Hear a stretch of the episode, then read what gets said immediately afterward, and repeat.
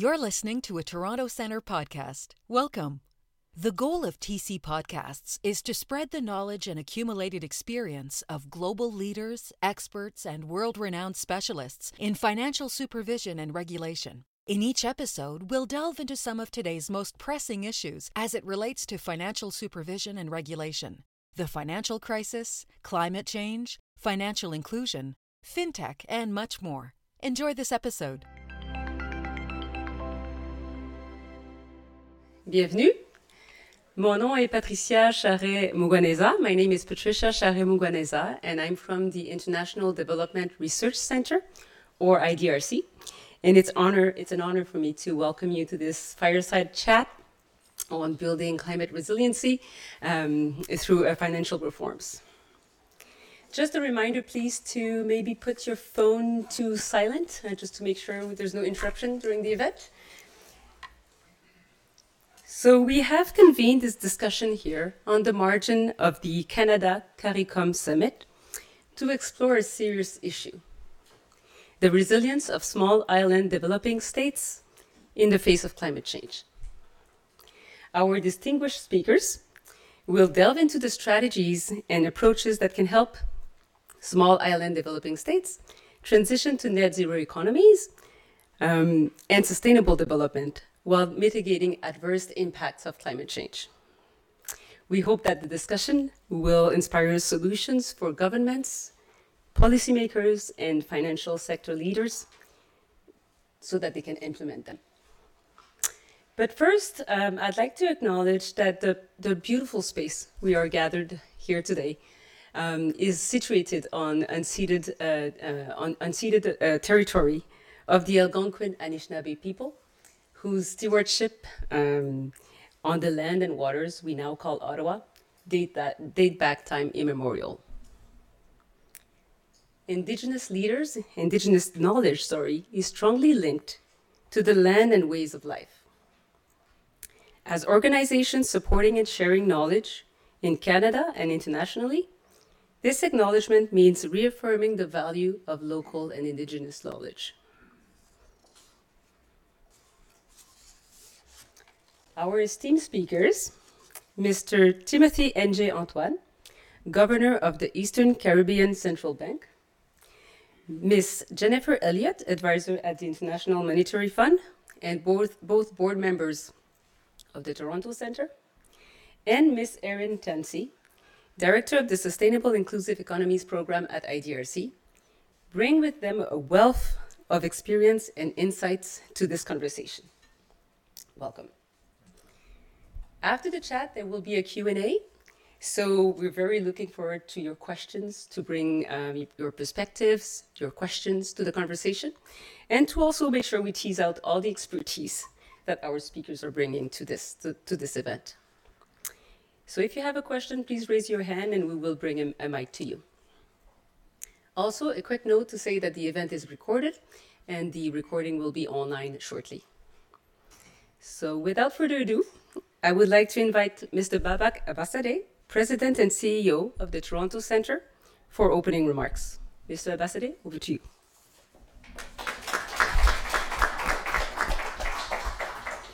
Thank you very much, Patricia, for uh, that very nice uh, setup of the event. And uh, we are really pleased to be collaborating with the IDRC at, for this event. For those of you who may not know much about Toronto Centre, I have prepared a 45 minute uh, summary. No, but since our establishment as an NGO in 1998, Toronto Centre has trained more than 23,000 financial supervisors and regulators from 190 countries and territories. Our mission is sponsored by Global Affairs Canada, the Swedish uh, IMF, and uh, many other uh, uh, valued international partners who work with us on project-specific issues. We believe our mission is complementary to IDRC's. For more than 50 years, IDRC has worked as part of Canada's foreign affairs and development effort to support and fund high-quality research within um, and alongside communities in the global south to drive um, global change. We are honored to be co-hosting this event with them. In 2016, now why are we interested in climate? In 2016, uh, Toronto Centre was the first institution to offer climate risk training to central banks and supervisors because climate change is a substantial risk to global financial stability, equality, and inclusion. We saw that linkage. That was well before the establishment of any global body to deal with this issue in a systemic way. Today, there is a global momentum on the urgent need to combat climate change and to transition to a green economy. While finance is a significant barrier, especially for small island developing states who have contributed little to the problem, but are on the front lines of climate change impacts. Financial authorities have a key role to play to oversee their financial institutions' risks through stress testing to better understand the resilience of their financial systems, climate impacts, to build a financial ecosystem can, that can de-risk blended finance and domestic resources needed to finance a net zero economy, including supervising for greenwashing risks. Without confidence in the system, we as citizens will no longer be able to participate and be part of the solution. To help us make sense of this situation, we have brought tonight two members of our board of directors uh, who I'm very happy to be working with alongside. Governor uh, Timothy Antoine recently joined our board, but he's intimately familiar with not just Toronto Centre, but the challenges of small developing island states. And is joining us straight from the IMF World Bank meetings in Marrakesh. So am I. We survived the Marrakesh experience, so we're here. And um, he hosted Toronto Center's first ever climate capacity building program at the Eastern Caribbean Central Banks in 2019. Jennifer Elliott is a very strong supporter of Toronto Centre. Thank you, Jennifer. She is at IMF. For those of you who watch Mission Impossible movies, that's the different IMF. This is actually IMF that goes into countries and does serious work. And is a senior official at the IMF department that assesses countries' financial sector and offers technical assistance to rectify gaps. And Erin, we're very pleased that you're joining us also to provide some commentary on the discussion tonight. I hope you enjoyed the session, and Jennifer, I pass it back to you. Thanks, Babak, and thank you, Patricia, for setting us up so nicely. Um, Governor, welcome to Ottawa. It's a little bit of a climate shift from Morocco. I'm, I'm glad to see you're here. Thank you. Uh, and welcome to the Toronto Centre. It's a magical little place. It's, it packs a lot of punch, and I'm looking forward to working with you at the Toronto Centre. So, to start us off, let's take a look at the Caribbean, uh, and maybe you can situate us a little bit at what's going on. To use an overused phrase, we live in uncertain times. I mean, really, it's very hard to talk about the economy now and talk about any kind of uncertainty. Unprecedented levels of debt, a lot of geopolitical uncertainty, fragmentation, conflict, etc. Everybody is a bit concerned. I mean, even in the last couple of weeks, we've downgraded growth estimates and so on. And for the Caribbean, hit hard by the pandemic, especially in tourism. But even before the pandemic, high debt levels, food insecurity, energy insecurity, and of course, some climate disasters that have come your way. And we'll get to that in a little bit, but maybe to situate us a little bit on how it looks economically for you in the region. Mm. Right, so thank you very much, Jennifer, and let me say good evening to everyone. I bring you warm greetings from the Caribbean. That's why you have sunshine today in Ottawa. Um, it's great to be here, and I'm looking forward to serving with uh, you on the board and the rest of the team. Thanks for coming this evening. So, where we live in the neighborhood called the Caribbean, the shocks keep coming. And the managing director of the IMF has described it as a poly crisis. Uh, the truth is that it never seems to stop. Um, there was global financial crisis, then there was the, of course, the pandemic, and then now we have inflation, and of course we have the geopolitical tensions that have over uh, boiled over in the Middle East and elsewhere, war in Ukraine. So it's uh, those are real challenges for us. In the Caribbean, notwithstanding all of those things, the economies are recovering after the pandemic. We have in fact seen significant growth in all of our economies, and we expect that by the end of this year, certainly next year, almost all the economies will have returned to pre-pandemic levels of growth output, pre-pandemic output. So that's a positive thing. Uh, if you take Guyana out for a sec, Guyana is growing at 40% because of oil. This year, the IMF projects that we'll grow by about 4%, next year by about 3%. So the growth is on. Tourism has been, for many of our countries, the biggest driver uh, because that is our biggest export for many of our countries. Uh, and since we're in Canada, you may want to know that about 2 million Canadians go to the Caribbean every year. Last year, 2 million Canadians went to the Caribbean. By the way, we could take more of you, so please stop. um, I, I, know we, we have capacity. We've had some challenges with airlift, but we're working through those. On the debt side, and you mentioned debt, the region is highly indebted. That was pre COVID, it is still the case. And in fact, because of the pandemic, we saw a jump in debt because growth collapsed. We had the largest growth shock on record. I give you an example in the region I work for, the ECCU, 16% decline in growth in 2020. The GDP debt to GDP ratio moved from 65% to 88% in one year as a result of the growth shock. But now that the growth has recovered, or has returned, we're now back to around 70% this year, and hopefully that will continue to trend down. So debt is definitely, again, on the downward trajectory. On the question of health and uh, food and nutrition security, very briefly, health is a major issue in our region. I don't know if you know this, but almost 8 in 10 deaths in our region come from NCDs, non communicable diseases. So here I'm speaking of hypertension, diabetes, obesity, cancer. It's a real, real challenge. Almost 8 in 10 deaths. That was before the pandemic, and we saw it exacerbated by the pandemic because people with pre existing conditions did not survive or have had long COVID and many other issues.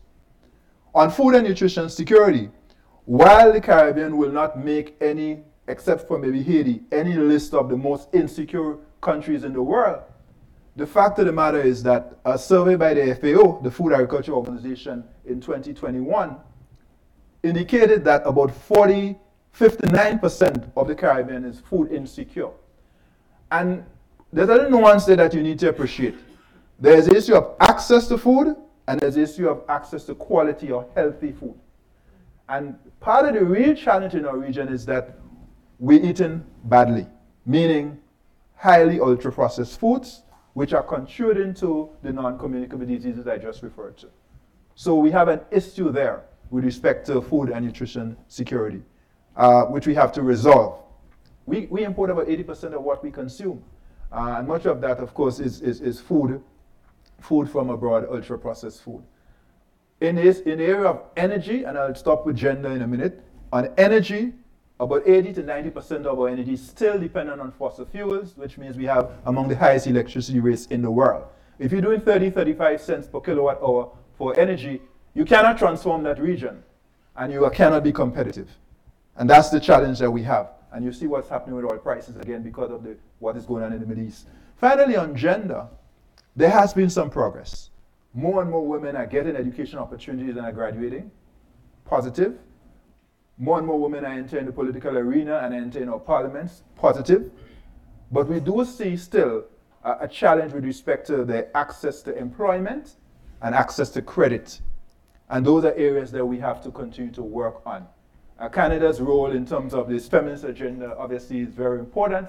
Uh, we have seen women and girls lifted, but we still also see one in four women who indicate that uh, they have been abused, gender based violence, and that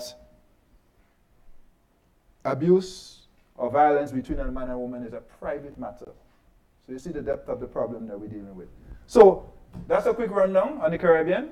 That was quite a rundown. Thank so let's uh, let's turn to the climate then. I mean, against that backdrop, you have a history of climate disasters. So, uh, a, a, study we did at the IMF showed that out of 511 small disasters that befell small states, two thirds were in the Caribbean mm-hmm. after 1950. So that's 250,000 deaths in the Caribbean because of climate catastrophe. You yourself had uh, a couple of very close personal brushes. You had, when you became governor, mm-hmm. there was a hurricane that, that hit uh, Dominica mm-hmm. that same year, um, which was quite catastrophic in your own country in 2004 in Grenada. And that, that the, the economy still feels that. It has a very long tail, as we say, right? Yes. But you have distinguished yourself in 2014 in your approach to debt relief. You had a different idea of how can we have after in the in the tail of a disaster, how can we look at debt relief?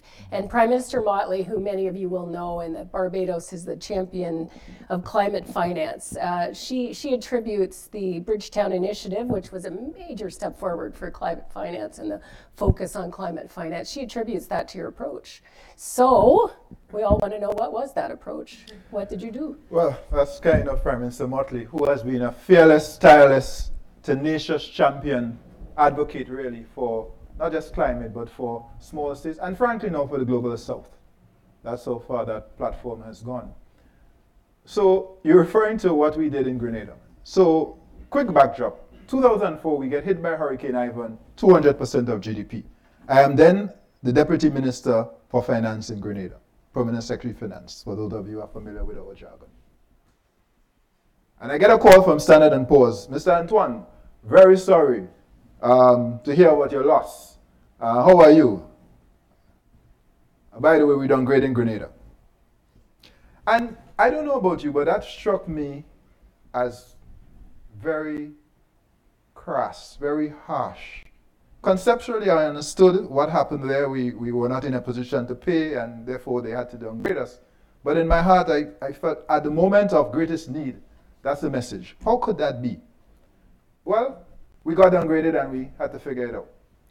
But 10 years later, and we got hit by another hurricane and then the global financial crisis, and we had to restructure our debt. And at that moment in time, uh, working with a team called White Oak, we basically decided to bring this innovation called a hurricane clause at the time. What is that? Essentially, it's a debt standstill that simply says if we get hit by a certain magnitude of with a natural disaster, we put a freeze on our payments or debt servicing for a period one year up to three years. And then we resume payments. What do we do with the, with the cash that we, we put that liquidity towards recovery?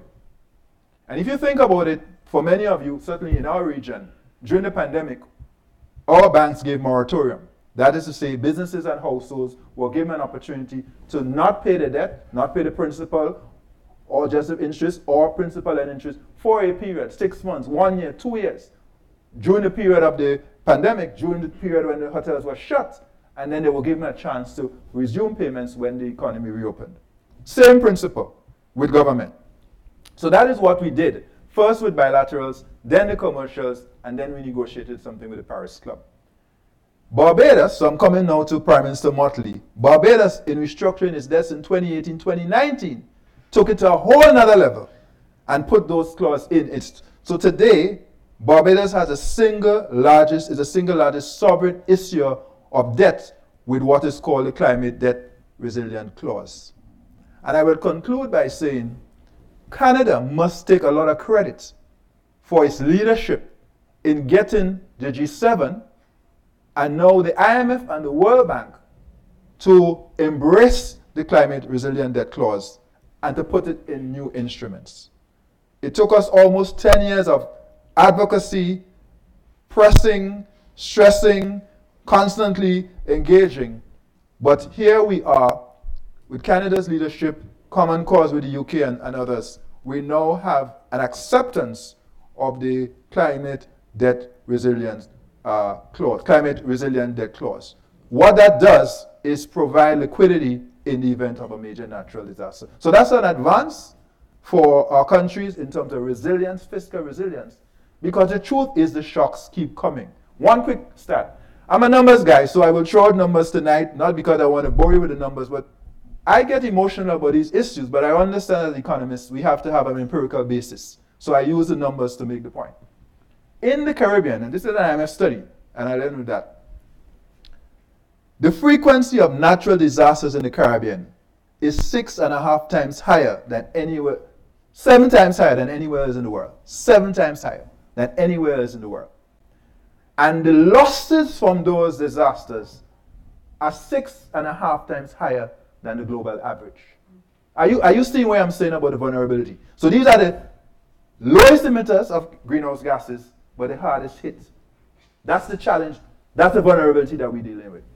So Prime Minister Mottley has championed what is now described as a Bridgetown Initiative to shine a light on these issues and to do a number of things. One, liquidity to get the IFIs, international financial institutions like the IMF, the World Bank, the IDB, to provide more liquidity to uh, countries such as ours. Two, debt relief, uh, the CRDC, the Climate Resilient Debt Clause. Three, private sector financing to support climate adaptation. Four, more funding from the IFIs. Five, trade. That's in a nutshell what that has morphed into, starting with that humble step we made in 2014 with the hurricane clause. This is true, right? It's, that's. I'm not going to uh, suggest my institution is colorless, but it is not. Uh, it, it, it is a gray kind of place sometimes, and it's taken us a while to come come to climate as a mainstream issue for us, mm-hmm. and that's definitely the case. So, and and right. The Toronto Centre started this drumbeat a long time before other institutions, but it is generally difficult to get the gray world of central bankers and financial guys to care about longer term things. So, you know, and I've got a couple quotes here. We were talking, Erin and I were talking before, Larry Summers, of all people, right? The former Treasury Secretary in the US, not known as a fuzzy wuzzy guy, mm-hmm. right? Has, has, has given a report for the, the Indian G20 presidency this year and said, multi, multilateral development banks have to do more. Yes. We have to do more. The bank has to do more. Everybody needs to do more. Our managing director says we need to do more. Everybody's saying this. It is really that evolution over the last 15 years to put it front and center in finance. So, having said all of that, we, we can think about what the international community is going a little bit more local, thinking about what can central bankers and financial supervisors be doing. So, the Toronto Centre is speaking all the time to central bankers, training central bankers, training financial supervisors, and they have built climate a little bit in. But what what can they do? What can you guys be doing inside the ECCU and in your region? What kind of reforms can you come? Come to the table with? So the first recognition is that climate risk is financial risk. Climate risk is financial risk. Central banks, financial regulators have to pay attention to the climate. Physical risk, like a natural disaster. Transition risk, where you have to move from fossils to renewables. Black swan events, one in 100 year events we have to assess those. So what we have been doing is raising the consciousness, starting with the Toronto Centre, as Babak mentioned in 2019, building out action plans. We've now, with that capacity building, um, prepared training in terms of guidance for how our licensees ought to report on the question of climate. Um, risk assessments. So, risk assessments, very important. What risk are you dealing with? Of your assets under management. For example, in the Caribbean, tourism, major, many hotels are on the coast. Therefore, there are real risks to these assets. And frankly, in many of these islands, 90% of the built up environment is on the coast. What does that mean for your loan book over time? That has to be assessed. That's risk assessment. So we play a role in helping our licensees to prepare with the requisite guidance their own climate risk assessments stress testing. If this happens, what happens to your balance sheet? If this happens, what happens to your capital?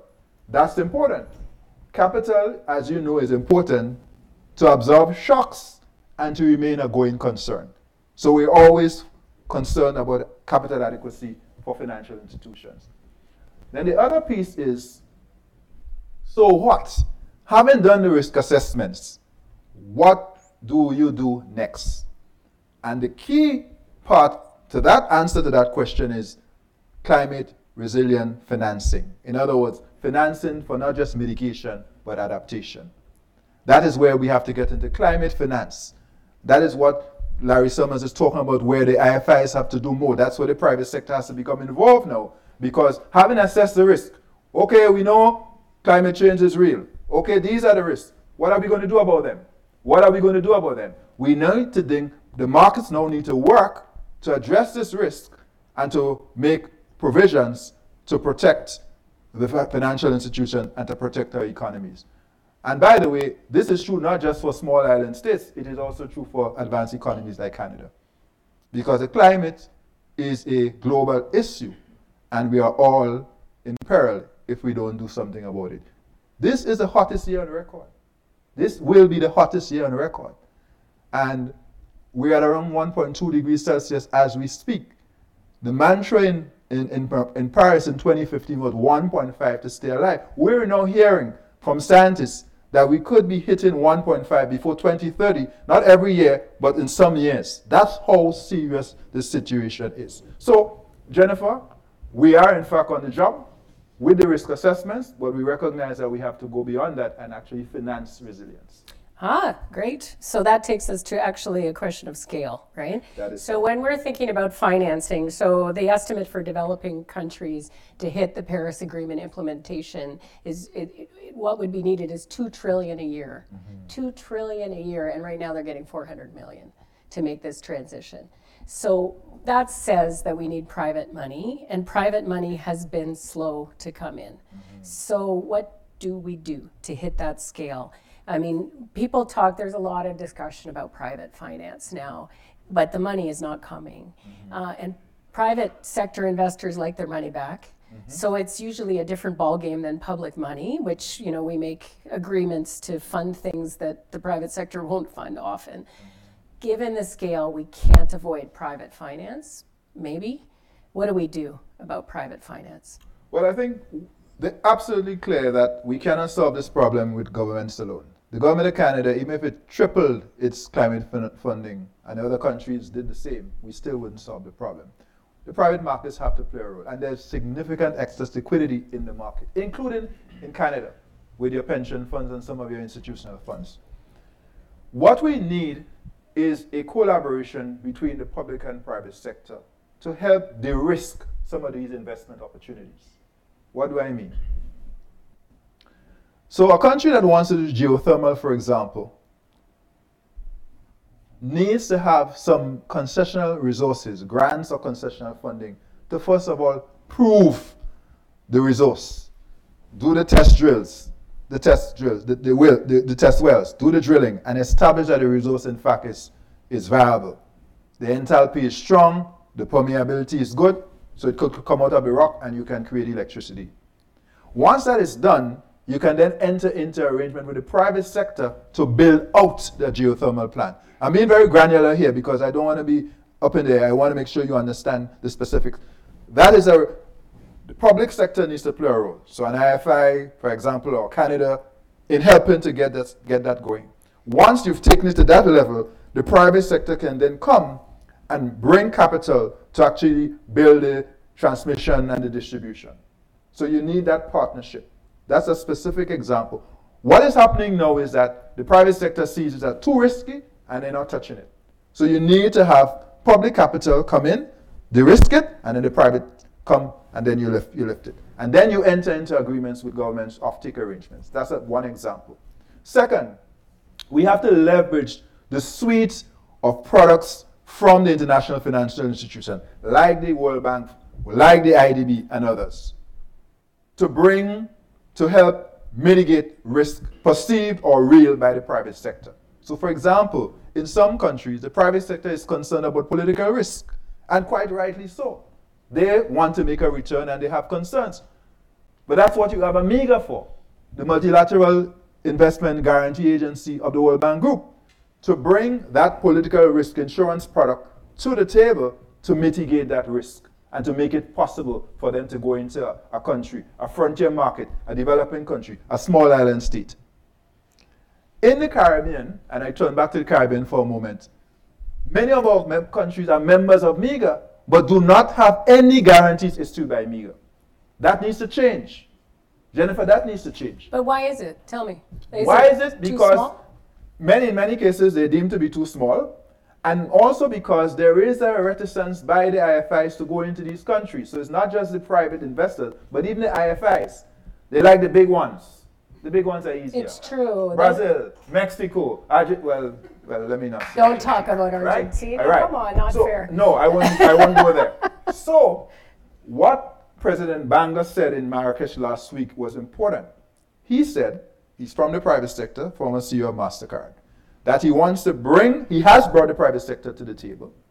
They have started to have those conversations, And if he can bring the full suite of products, the partial credit risk guarantees, the political risk guarantees to the table with private capital, we could begin to really scale up.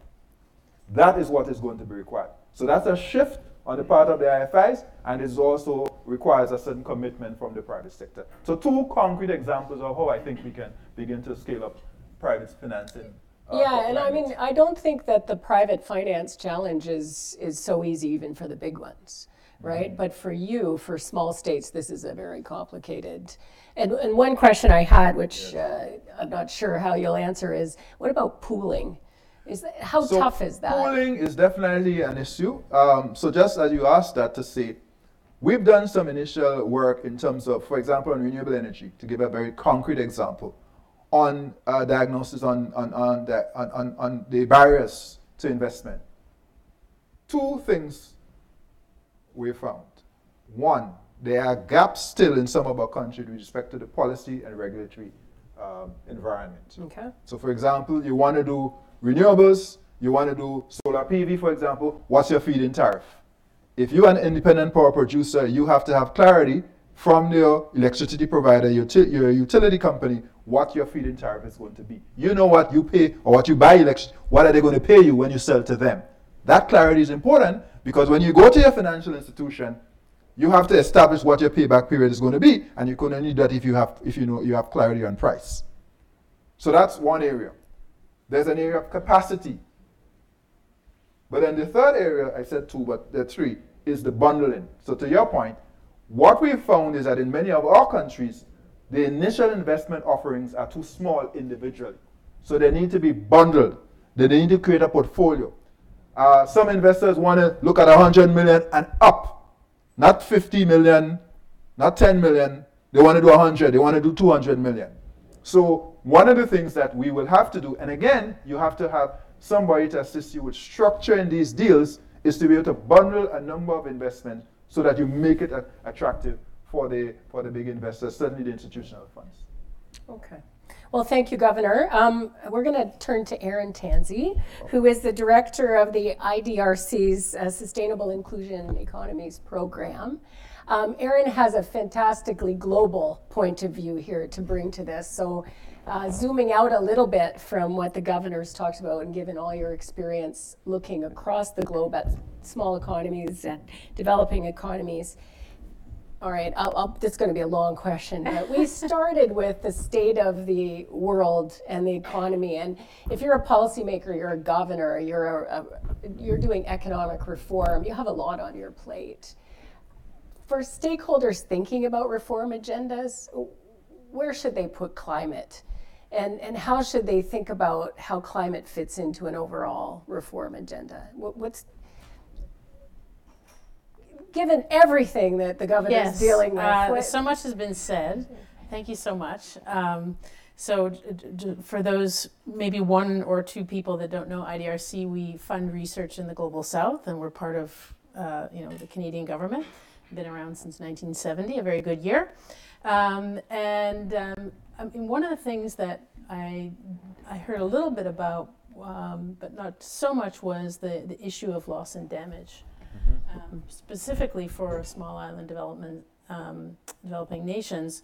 And uh, that's something that I think, uh, well, our organization has been um, actively involved in, mm-hmm. trying to uh, look to see from a global south perspective what are uh, you know, took so long. I think the small island states have been trying and, uh, uh, you know, clamoring for a loss and damage fund since 1991. Mm. And finally, there was some movement at, at COP27 last year.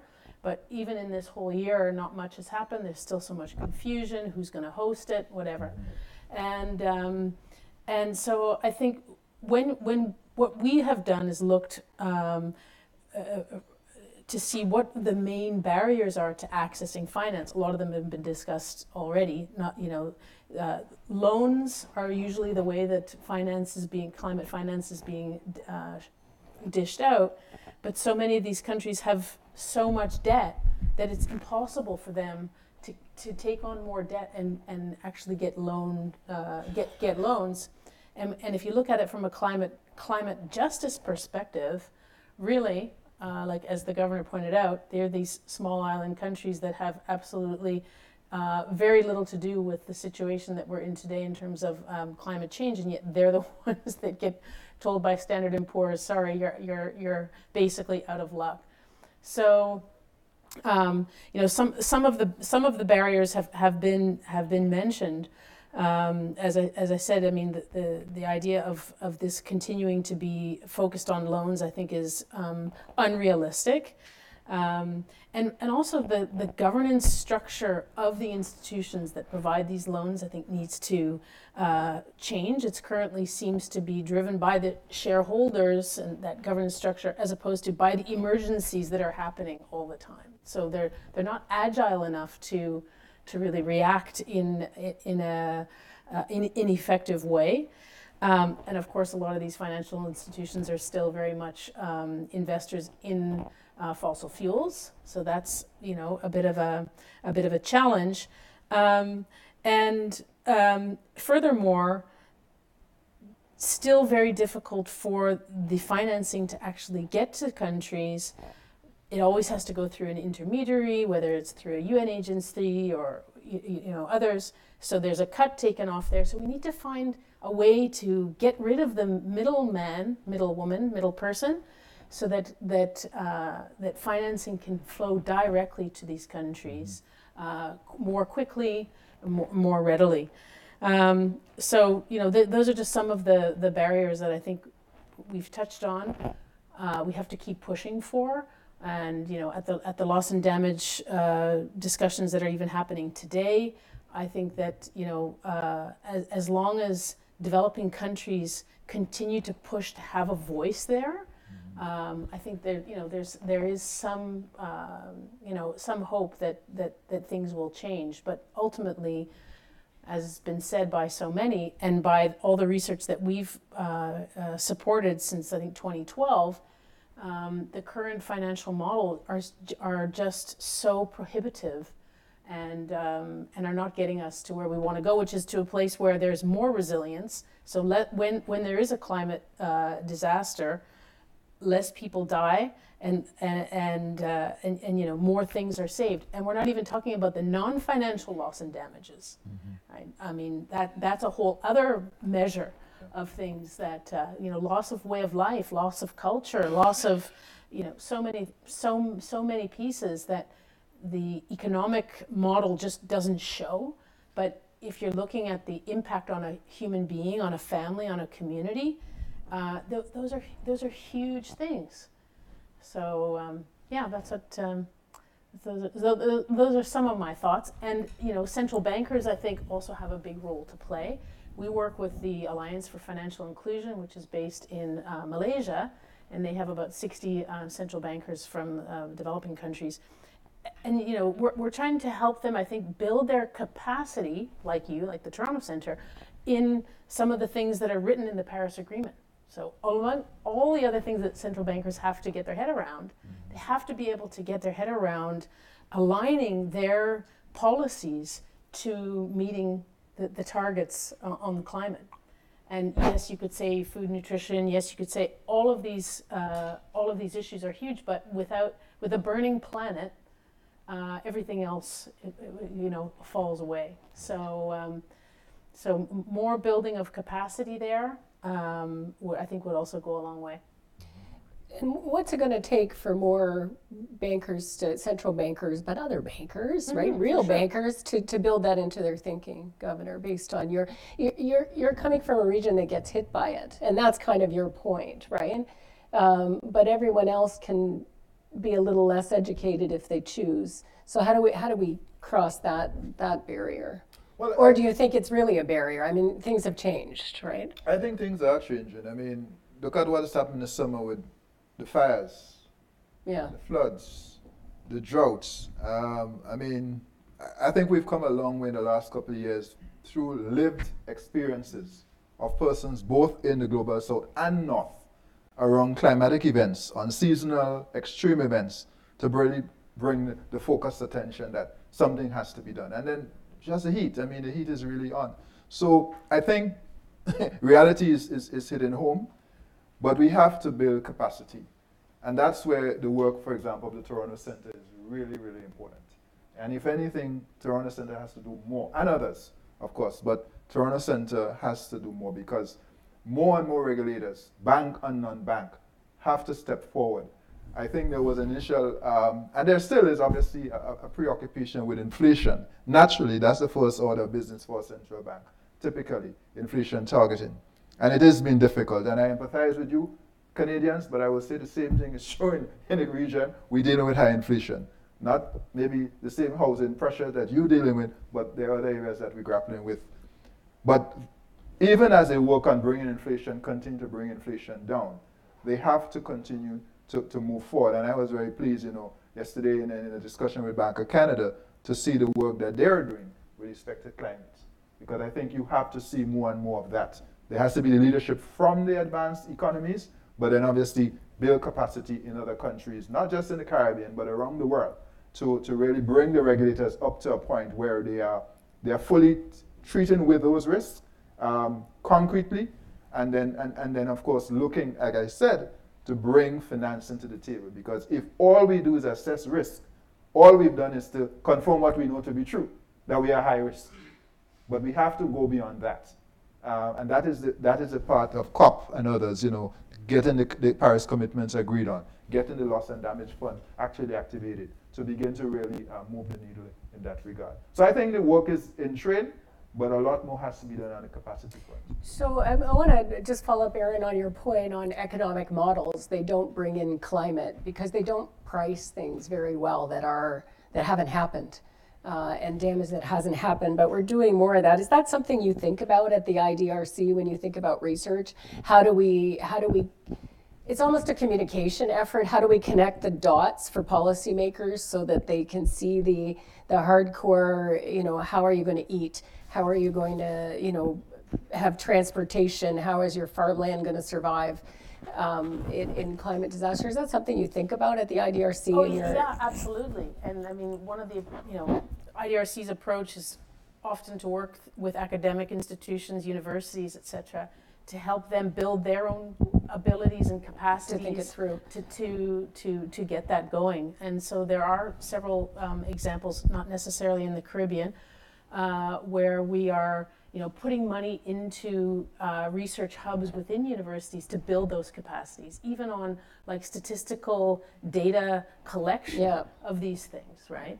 Um, and I mean, I think it's a great place to put it in, in, in, a university institution because it'll stay there forever as opposed to something that's just hanging on its own. Mm. And you get, you know, young students and people that are going to grow into decision makers that have this knowledge. I mean, even on loss and damage, for instance, how do you how do you measure the losses? Exactly. How do you me- measure the damage? Who's going to measure them? Yeah. Who, who, has that capacity to do that in a country, uh, you know, so vast? So so yes, we, we think about it. Yeah. Good. And Governor, back to one of Erin's points on debt. Mm-hmm. So this is one of the conundrums, right? Because in highly indebted places already, and debt levels globally are just sky high. Consumer debt, sovereign debt, households and, and corporates, all of them. So how do we square that with the need for climate finance? For uh, because really it is infrastructure finance we need, right? How do we square that ability to to fund what we will need for a sustainable future with with debt levels the way they are besides the cost but just in general like the, the well i think there are a number of areas we have to pursue clearly there there are products such as you know debt for nature swaps for example which is still fairly boutique arrangements uh, we, we've done we've seen a couple in Belize of late 364 million we've seen some things out of Barbados, 185 million, a blue bond, Seychelles. So I think we have to scale that up, the, the debt for nature swaps. I do believe that we clearly have to get bigger ambition from our uh, international partners around bringing financing to the table. And then we go back to the private sector. Because in some of these countries where you know you're dealing with significant debt, grants will have to be made available. Mm-hmm. That is something people are reticent to discuss, uh, and there are all sorts of explanations or issues around why or why not. But to deal with some of these issues, there's just no additional carrying capacity or fiscal space. So you're going to have to bring additionality to the table. So IDA replenishment, for example, on the World Bank side, has to be a bigger IDA. It, it, and that's why, again, Banga calls for a bigger and better bank. And he acknowledges that the World Bank, for example, has to do better, faster in terms of their, their processing of projects, but also they will need bigger, they'll need more resources. They have stretched their balance sheet in what is called capital balance sheet optimization, um, but there's a limit to that. And then beyond that, there will need to be additional resources brought to the table. By the way, in Canada, and I, I, I mean, I, am in Canada, so I have to make this point. I mean, as generous as you are, you're only doing 25 cents for every $100. That's nowhere near the 0.7%. Hello? Then, yeah. Am I speaking to anyone?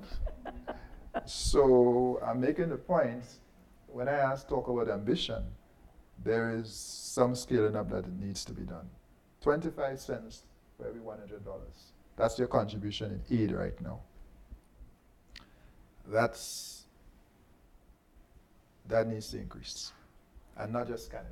But I, I'm in Canada, so I speak to Canada. So I, those are the areas where you would expect to see some improvement, specifically around climate, to be able to meet that commitment, that 0.7% commitment, but also to really meet the moment in terms of what is required.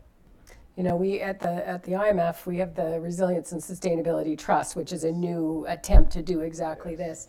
And I was saying to Erin before we were on, one of the difficulties with that just remains the size. Mm-hmm. And then the, the, it it sounds like a lot of money, but if you put it up against two trillion dollars a year needed to do this transition, it's it's just not.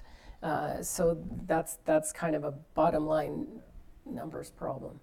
All right, shall we take some questions? Um, we, we kind of went low energy depressed at the end, and I, I don't want that to be the case because all of these people thinking so thoughtfully about this very complicated problem, uh, that's what it's going to take, right? Um, so, questions on how we're doing it, where we're going? Sorry. Jake's got the mic. Anatole. Question is, uh, Toronto Centre uh, uh, works in many different countries, and uh, we try to build awareness uh, on these issues.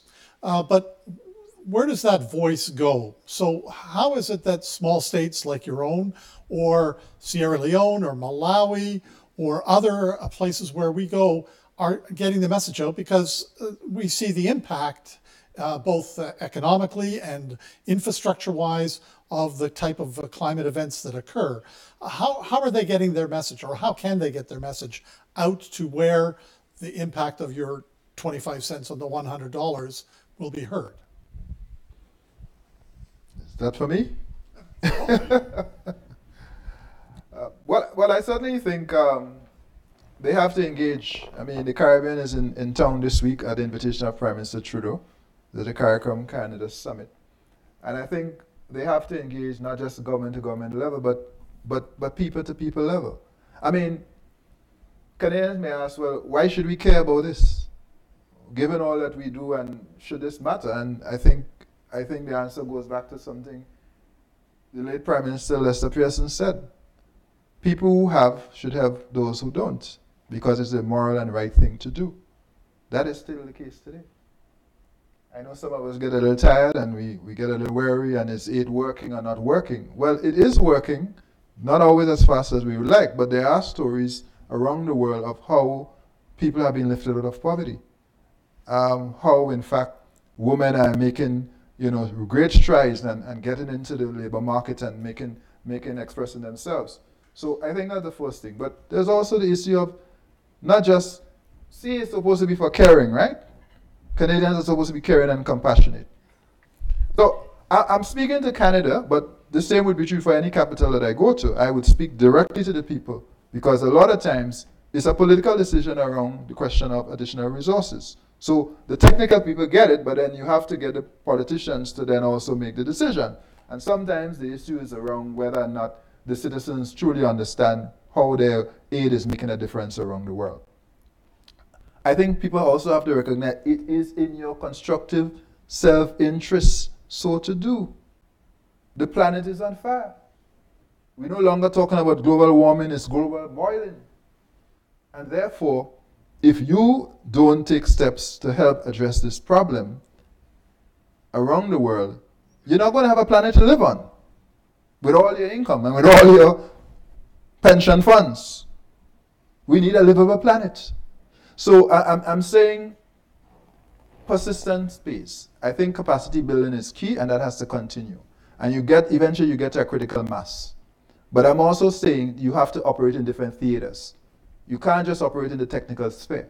There is a political sphere, and frankly, we have to speak to people, and people have to also make their commitments. Because so so so this week, I hope there will be opportunity to speak to the Canadian citizen, the taxpayers, to help them understand why this is important and why they have to, if anything, have more ambition in terms of helping this cause. That's a job for all of us to do. All of us, including me, and I am prepared to do my part. The only th- other thing I would add is uh, have faith in the in the young generation, because I think uh, you know what I see from their activism and their engagement in these type in the climate discussions, um, even at the level of you know IFI and MDB reform is is uh, quite amazing in the global south in particular. They are not willing to stand for the economic um, system that has got us to where we are today. And they are there making their voices heard. They need to be given space, energy, and support. Mm-hmm. Uh, but it's their planet that we are gambling with. Yes. And, um, and I have faith in them. Um, and also, they are the drivers of small and medium sized enterprises that are as the engine of most economies. Yes. And that's another avenue that um, I think many people work in that space, but to uh, allow small and medium sized enterprises and even micro enterprises have them to uh, get them to understand that by them doing and making choices differently than previous, uh, uh you know, MSMEs, they can actually make a difference. Um, it's a it's a slow game, but uh, but I, I think th- that's what gives me hope. So the young young people and the and the small and medium sized enterprises. And you could add technology to that, couldn't you? Oh, for Erin? sure. Yeah. Yeah. Uh, I think uh, the the young and technology give me hope. I think that's where you know, many of the solutions we have to clean energy are relatively recent, really, right? And they've come a long way. And as they become more economical, you hope, right, on a big project basis as well. Um, we have more time for questions. Mala. This is my former colleague and, and an insurance regulator, so she knows all about uh, disaster and cat. Yeah. Well, thank you. Thank you very much for this very engaging chat. Uh, um, and truly, I think, Governor, you brought uh, the whole picture of hurricanes, you know, and we, we empathize with the, with the issue. Such big challenges. I'm just wondering, um, do you put equal weight on the, you, you did say non-bank once in your, in your um, uh, chat. Do you put equal emphasis on the insurance side as well, uh, just to make sure that that sector is also robust and uh, and can contribute to absorbing some of these risks. Yeah, so, I, I, I, don't I didn't hear much about insurance, no, no, no, so that's why I was. Thanks for asking. And insurance yeah. is so so crucial in this regard because obviously, at the end of the day, it's the capacity to transfer risk. Um, when we did the work with Toronto Centre in 2019, we did invite some non-banks, but we went beyond that and used, so central bank, we don't oversee or, or regulate supervise insurers, but what we did was to take our learnings to the non-bank regulators and engage them. And we continue to do that. So the capacity that we're building at the central, central bank is also capacity that we're building with non-bank regulators, certainly in the Eastern Caribbean currency. I can speak for the region that I work for. But I will also admit that more work needs to be done with respect to insurance and, and, and this whole issue of climate. I, I, I think, I think um, we have a lot of work to do. So if you ask me, a lot more capacity building is required in this area. And, and, and a general rule, the starting point is that the resources allocated to bank supervision are significantly more than those allocated to insurance supervision. Right. So that's a, that's a baseline, that's a starting point, which also brings some urgency to, to what we need to really be doing really around that. So it's a very important question. And again, I hope Toronto Centre could continue to expand its, its work, its impact in this area.